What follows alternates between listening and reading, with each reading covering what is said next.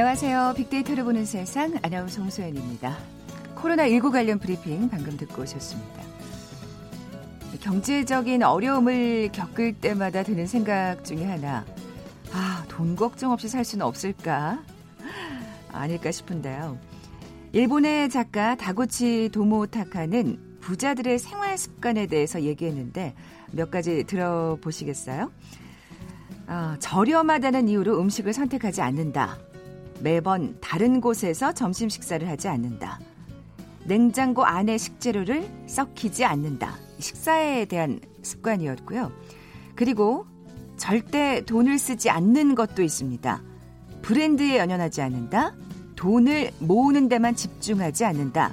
치아 관리를 소홀히 하지 않는다. 또 못하는 일을 반드시 잘 해내려고 애쓰지 않는다는 습관을 가진 부자들도 많다고 설명하고 있습니다. 공감하는 부분 있으신가요? 예, 있으시다면 오늘부터라도 한번 실천해 보시죠. 잠시 후 세상의 모든 빅데이터 시간에 한국인이 생각하는 부자의 기준은 뭘까? 빅데이터 자세히 분석해 봅니다. 자, KBS 제일 라디오 빅데이터로 보는 세상 먼저 빅퀴즈 풀고 갈까요? 오늘 부자에 관한 얘기 나눠볼 텐데 얼마 전 한 경제 전문지에서 2020년 세계 억만장자 순위를 발표했습니다. 3월 18일 기준 억만장자 수는 2,095명이었고요. 전 세계에서 자산이 10억 달러, 그러니까 1조 2천억 원이 넘는 부호의 재산을 조사해서 순위를 어, 매겼는데요. 2020년 세계에서 가장 돈이 많은 사람은 누구였을까요?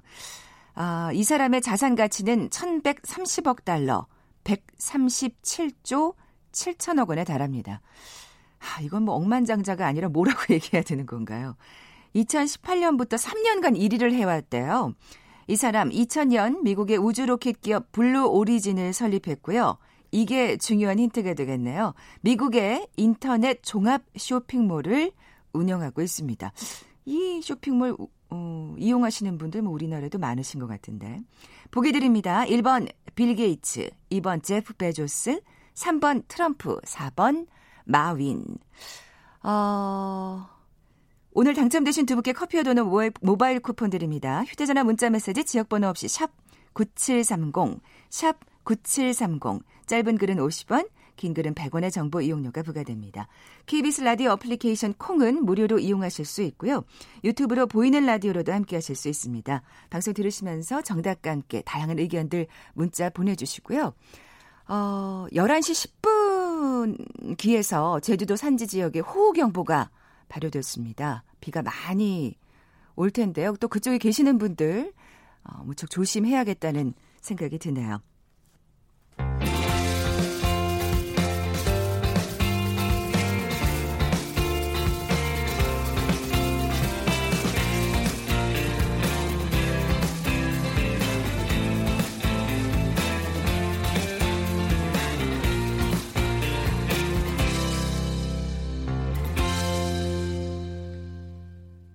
궁금했던 모든 화제와 이슈를 빅데이터로 분석해보는 시간이죠. 세상의 모든 빅데이터, 빅커뮤니케이션 전민기 팀장 나와 계세요. 안녕하세요. 네, 반갑습니다. 전민기입니다. 자, 오늘을 얘기를 나누면서 좀 어, 혈압이 오를까요? 그냥 뭐 어떻게 생각하면 아이고 네. 남의 얘기처럼 들릴 것 같기도 하고 음. 오늘 부자에 관한 얘기 나눠볼 텐데 네.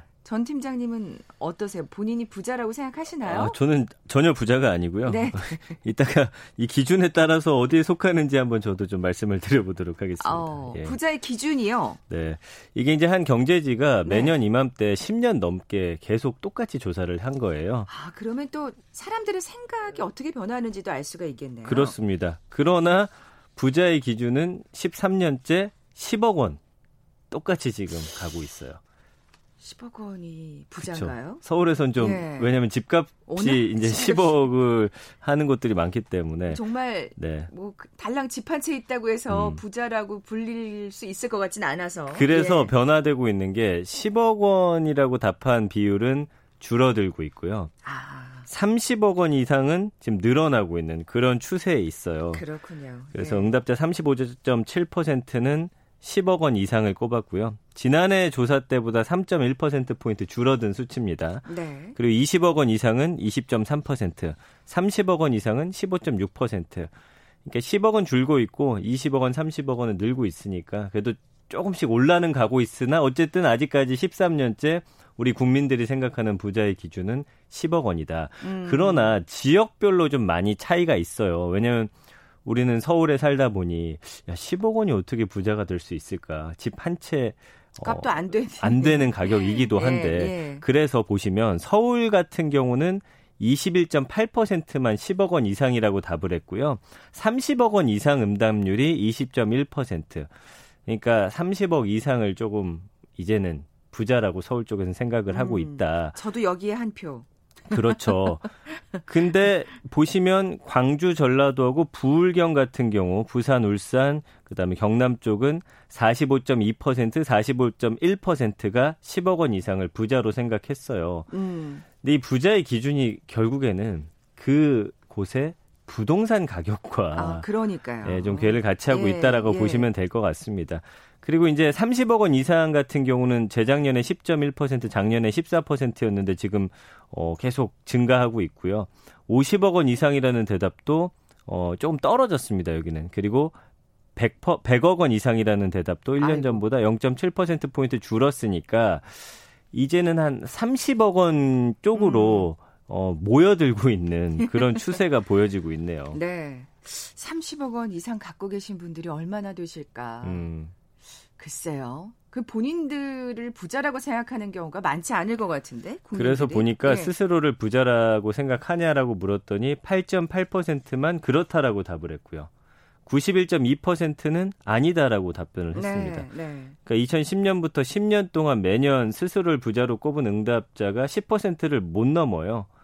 그러니까 조사 첫 해인 2010년 응답률이 9%로 가장 높았고 2012년이 5.7%로 가장 낮았습니다. 연령대별로 큰 차이는 없는 없지만 40대에서는 자신을 부자라고 생각하는 사람이 6.7%로 가장 적었어요. 제가 딱 여기 속해 있거든요. 예. 반면 네. 50대, 60대는 10%, 10.8% 기록했고요.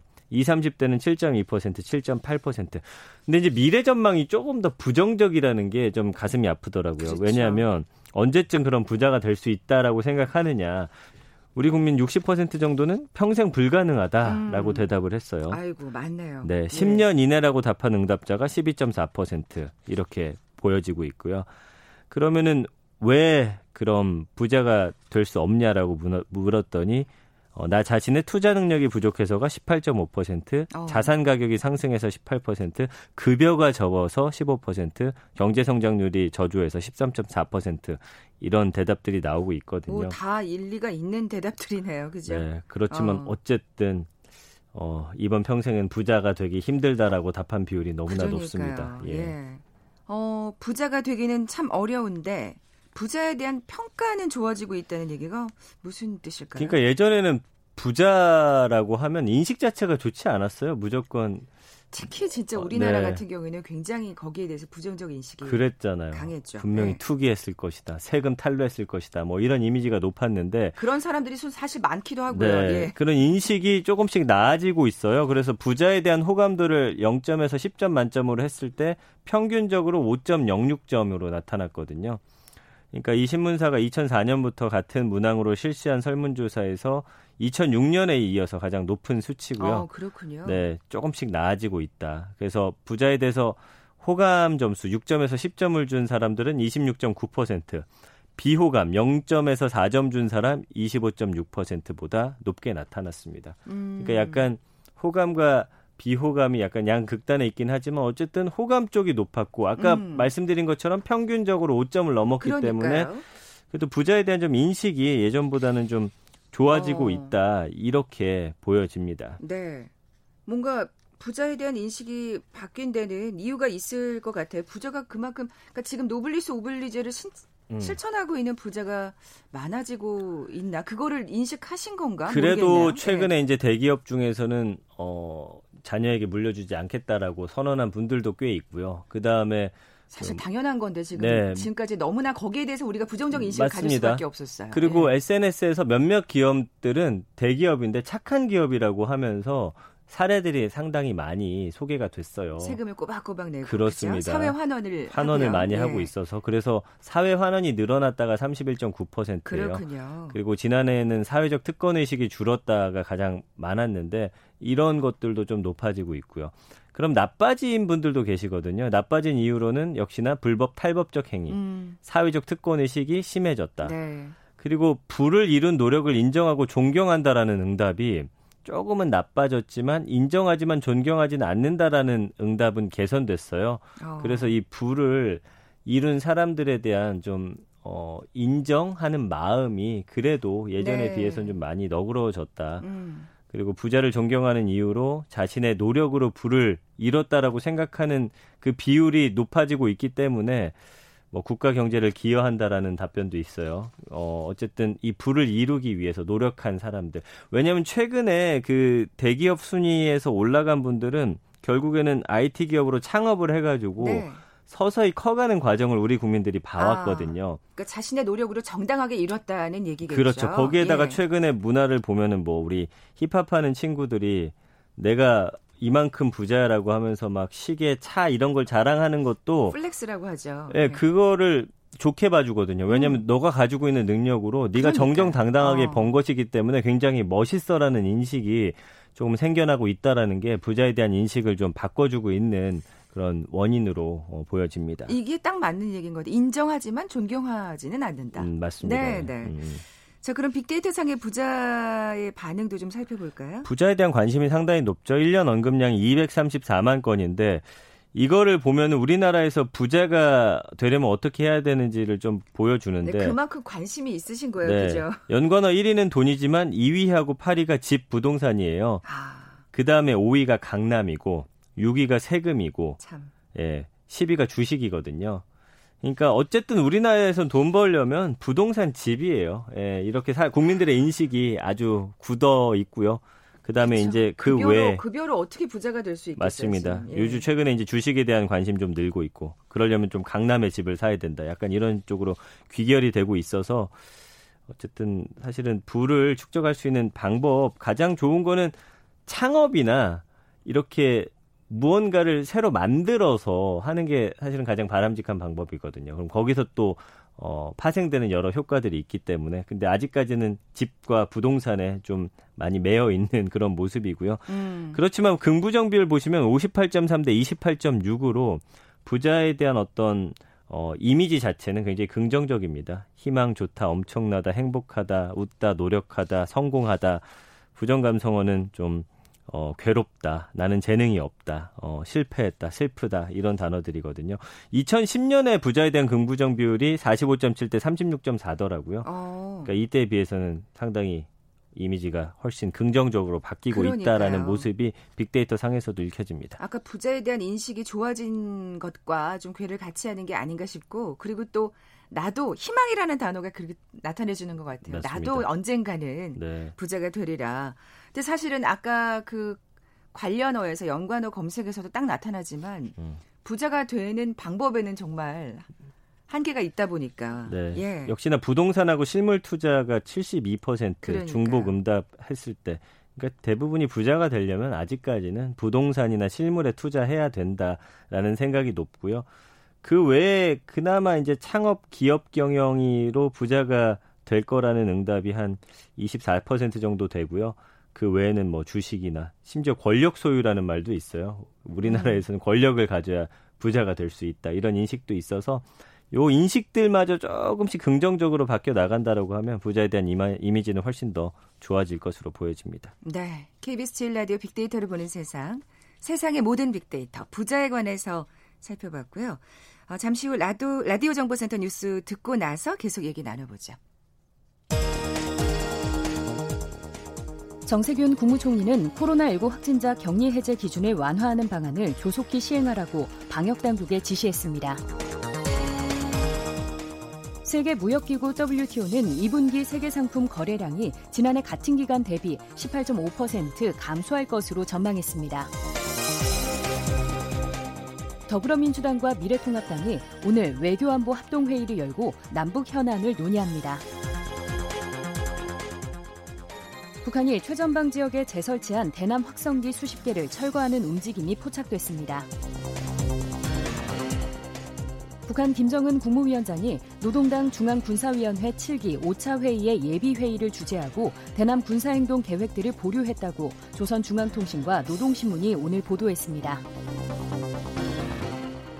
대남 군사행동을 보류했다는 북한 매체의 보도가 나온 가운데 국방부가 군사적 긴장 완화에 도움이 될 거라는 입장을 내놨습니다. 미국 상무부는 대만, 태국, 베트남에서 수입하는 자동차 타이어에 대해 반덤핑 관세와 상계 관세 조사에 착수했다고 로이터 통신이 보도했습니다. 최근 가족이나 지인으로 사칭해 돈을 요구하는 이른바 메신저 피싱이 기승을 부리면서 관계기관이 문자 메시지를 통해 경보를 발령하고 엄정 대응하기로 했습니다. 지금까지 라디오 정보센터 조진주였습니다.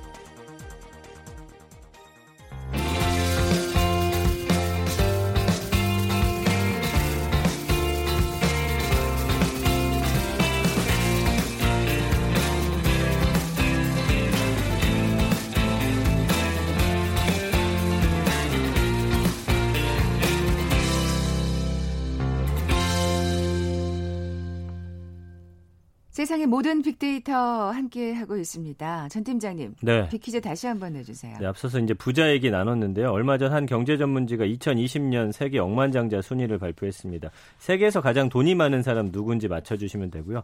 이 사람의 자산 가치가 우리 돈으로 137조 7천억 원이라고 합니다. 네, 어느 정도인지 감도 잘 안 오는데. 그러니까요. 2000년 미국의 우주 로켓 기업 블루 오리진을 설립했고요. 미국의 인터넷 종합 쇼핑몰 아마존의 CEO이기도 합니다. 2018년부터 3년간 1위를 해온 이 사람 누구일까요? 1번 빌 게이츠, 2번 제프 베조스, 3번 트럼프, 4번 마윈. 네, 아마존이 아마 큰 그 힌트가 되지 음, 않을까 맞아요. 싶은데 예. 우리 3405님 이 사람은 알라딘의 요술램프를 갖고 있을 수도 있겠네요. 라는. 아, 그러게요. 아, 정말, 정말 그런 거 아닐까요? 음. 예. 그리고 한 분은, 아, 박상우님. 이혼하면서도 어마어마한 위자료를 주고도 일이네요. 맞습니다. 음. 오늘 당첨되신 두 분께 커피와 도는 모바일 쿠폰 드립니다. 정답 아시는 분들 저희 빅데이터로 보는 세상 앞으로 지금 바로 문자 보내주십시오. 휴대전화 문자 메시지 지역번호 없이 샵 9730, 샵 9730입니다. 짧은 글은 50원, 긴 글은 100원의 정보 이용료가 부과됩니다. 콩은 무료로 이용하실 수 있고요. 유튜브로 보이는 라디오로도 함께 하실 수 있습니다. 자, 이번에는 뭐, 이 얘기 안 들어보신 분 없을까요? 이 단어. 네. 레트로. 이 레트로 열풍이라고 해도 과언이 아닌 것 같은데 네. 참 여전한 것 같아요. 그 분위기가 네. 오히려 음, 더 어, 불이 붙는 듯한 느낌이고요. 우리가 진짜 작년부터 이 레트로 얘기를 얼마나 예. 많이 했어요. 그리고 분야도 굉장히 세분화되고 있고 아이템 같은 것들도 굉장히 더 다양해지고 있고 그렇군요. 지금 그런 상황이에요. 대세라고 해야 되겠네요. 맞습니다. 그래서 예. 최근에 이 레트로 열풍 음악, 패션, 음식, 소비, 문화 뭐 한국인들 최첨단 디지털 세련 이런 가치를 굉장히 좋아했었는데 이제는 아날로그나 이런 약간은 예스러운 감성에 더 강하게 빨려 들어가는 그런 모양새고요. 최근에 이제 옛 카페가 가장 큰 인기예요. 그러니까 음. 뭐 워낙 커피를 많이 우리가 소비하는 그런 음, 또 국가이다 보니 거리와 약간 경성거리에 있을 법한 찻집 모습을 한 곳들이 익선동에 상당히 아, 많아졌거든요. 정말 고만고만한 이제 커피 전문점에 네. 좀과 염증을 느낀 젊은 세대들이 맞아요. 여기에 도 신선함을 느끼는 것 같네요. 그래서 네. 한동안 우리가 마카롱 엄청나게 먹었었잖아요. 여기는 이제 양갱 과자를 팔고. 아. 근데 젊은 층들이 양갱을 다시 먹는다는 걸 제가 느낀 게 그 타 프로그램 이제 작가님이 한 20대 초반인데 저한테 짜먹는 양갱 과자를 주는 거예요. 요만한 거. 어, 요즘에 짜먹는 양갱 과자. 이게 요즘에 20대들이 좋아한다라고 하면서 그래서 아 양갱을 먹어? 왜냐면 한동안 또 볼 수가 없었거든요. 우리 어렸을 때마다 좀 있었는데. 저도 이제 양갱을 좋아해서 음. 먹어봤더니 맛은 그대로더라고요. 그렇군요. 그래서 최근에 이렇게 동네별로 골목 곳곳에 이런 핫플레이스가 생겨나고 있는데 거의 대부분이 레트로, 레트로 감성을 갖고 있는 곳들. 입니다. 근데 예. 호기심으로라도 진짜 한번 가보게 되지 않을까 하는 생각도 맞아요. 드는데요. 예. 그 외에도 또 인기가 뚜렷한 분야가 있을까요? 일단은 음악 쪽에서 이 레트로의 인기가 뜨거워요. 음, 음. 그 SNS 같은 데서 사실은 이런 또 떠났던 가수들 뭐 양준일 씨 이런 신드롬도 있었지만 그때 다시 이게 소환이 되면서 레트로 열풍 또 이끌었고 그다음에 이제 최근에 비 씨하고 이효리 씨하고 유재석 씨가 아 이것도 레트로죠. 예. 1990년대 2000년대 컨셉으로 지금 음악을 만들고 있는데 이게 또 큰 어, 화제가 되고 있고요. 작년에 한번 소개해 드렸었는데 그 아이돌 가수들도 LP로 판을 낸다 이렇게 음, 이야기를 해드렸었잖아요. 맞아요. LP 역시도 이 레트로 열풍 타고서 그렇죠. 더 많은 가수들이 발매를 하고 있어요. 그래서 뭐 백예린 씨 같은 경우는 굉장히 나이 어린 가수임에도 불구하고 정규 1집을 LP 선주문을 받았는데 한 15,000잔 정도 기록했다고 하고요. 음. 그다음에 LP 생산 업체를 보니까 지난해 LP 판매량이 한 이 회사 자료를 보니까 60만 장 정도 어, 팔았는데 상당하네요. 2016년에 28만 장 팔았대요. 그러니까 레, 이 LP판이 네. 최근에 얼마나 관심 받고 있는지를 좀 보여주는 수치입니다. 그 레트로가 사실 그 뜻을 그대로 해석하면 과거의 것을 이제 그대로 가져온다는데 사실 네. 어떻게 보면 요즘은 뉴트로라고 해야 될것 그렇죠. 같아요. 이 시간 네. 통해서도 올해 초에 또 소개를 해드렸었는데 뉴와 레트로의 합성어인데 이게 이제 어, 예전 것을 가져와서 현대의 것과 접목시켜서 음. 또 다른 새로운 것을 창조시키는 건데 그 요즘에 뜨는 작곡가가 있어요. 박문치라고. 네. 20대 여성 작곡가인데 이게 이제 그 유재석 씨 프로그램에도 음악이 소개가 됐는데 들어보면 이게 어떻게 20대가 이런 음악을 만들어? 완전히 예전 감성이거든요. 어. 근데 굉장히 뜨고 있는 작곡가예요. 이 사람이야말로 뉴트로를 좀 대표하는 인물로 네, 요즘에 네. 소개가 많이 되고 있습니다. 어떻게 보면 우리한테는 참 옛날 것처럼 들리는데 젊은 세대들한테 새롭게 들리지 않을까. 네. 새로운 걸 새로운 걸 찾다가 결국에는 옛날로 회귀한 게 아닌가 그 싶어요. 그 옛스러운 걸 가져와서 옛날 감성은 고스란히 불러 일으키면서 근데 촌스럽지 않게. 세련됨을 어, 또 추가했다라는 예. 게 그러니까요. 뉴트로의 특징입니다. 그게 또 중요하죠. 네. 빅데이터 반응도 좀 살펴볼까요? 네, 올해 1월부터 한 37만 건 정도 언급이 되고 있고 연관어 1위가 뭐냐면 감성인데 레트로 플러스 감성이란 말이 요즘엔 가장 많이 쓰잖아요. 레트로 음. 감성이다. 2위가 빈티지, 3위가 느낌, 4위가 카페, 제품, 맛집, 패션, 컬러, 디자인, 소품이거든요. 결국엔 약간 좀 그 느낌이나 감성을 좀 많이 이 부각시키는 네. 그런 문화이기는 해요. 네, 네. 그외 인테리, 인테리어나 노래, 분위기, 추억, 빈티지샵, 커피 이런 단어들로 표현이 되고 있고요. 감성어 비율이 놀랍습니다. 59.4 대 5점인데 부정 비율이 거의 없어요. 아, 이렇게 부정 감성어 적은 거 오랜만에 봅니다. 그렇죠. 이게 그리고 전 세대를 지금 아우르고 있기 때문에 그렇죠. 우리 같은 경우에는 향수를 불러일으키니까 맞습니다. 또 좋고. 예. 예. 그래서 좋다, 귀엽다, 열풍 추천하다, 갖고 싶다, 인기 끌다, 예쁘다.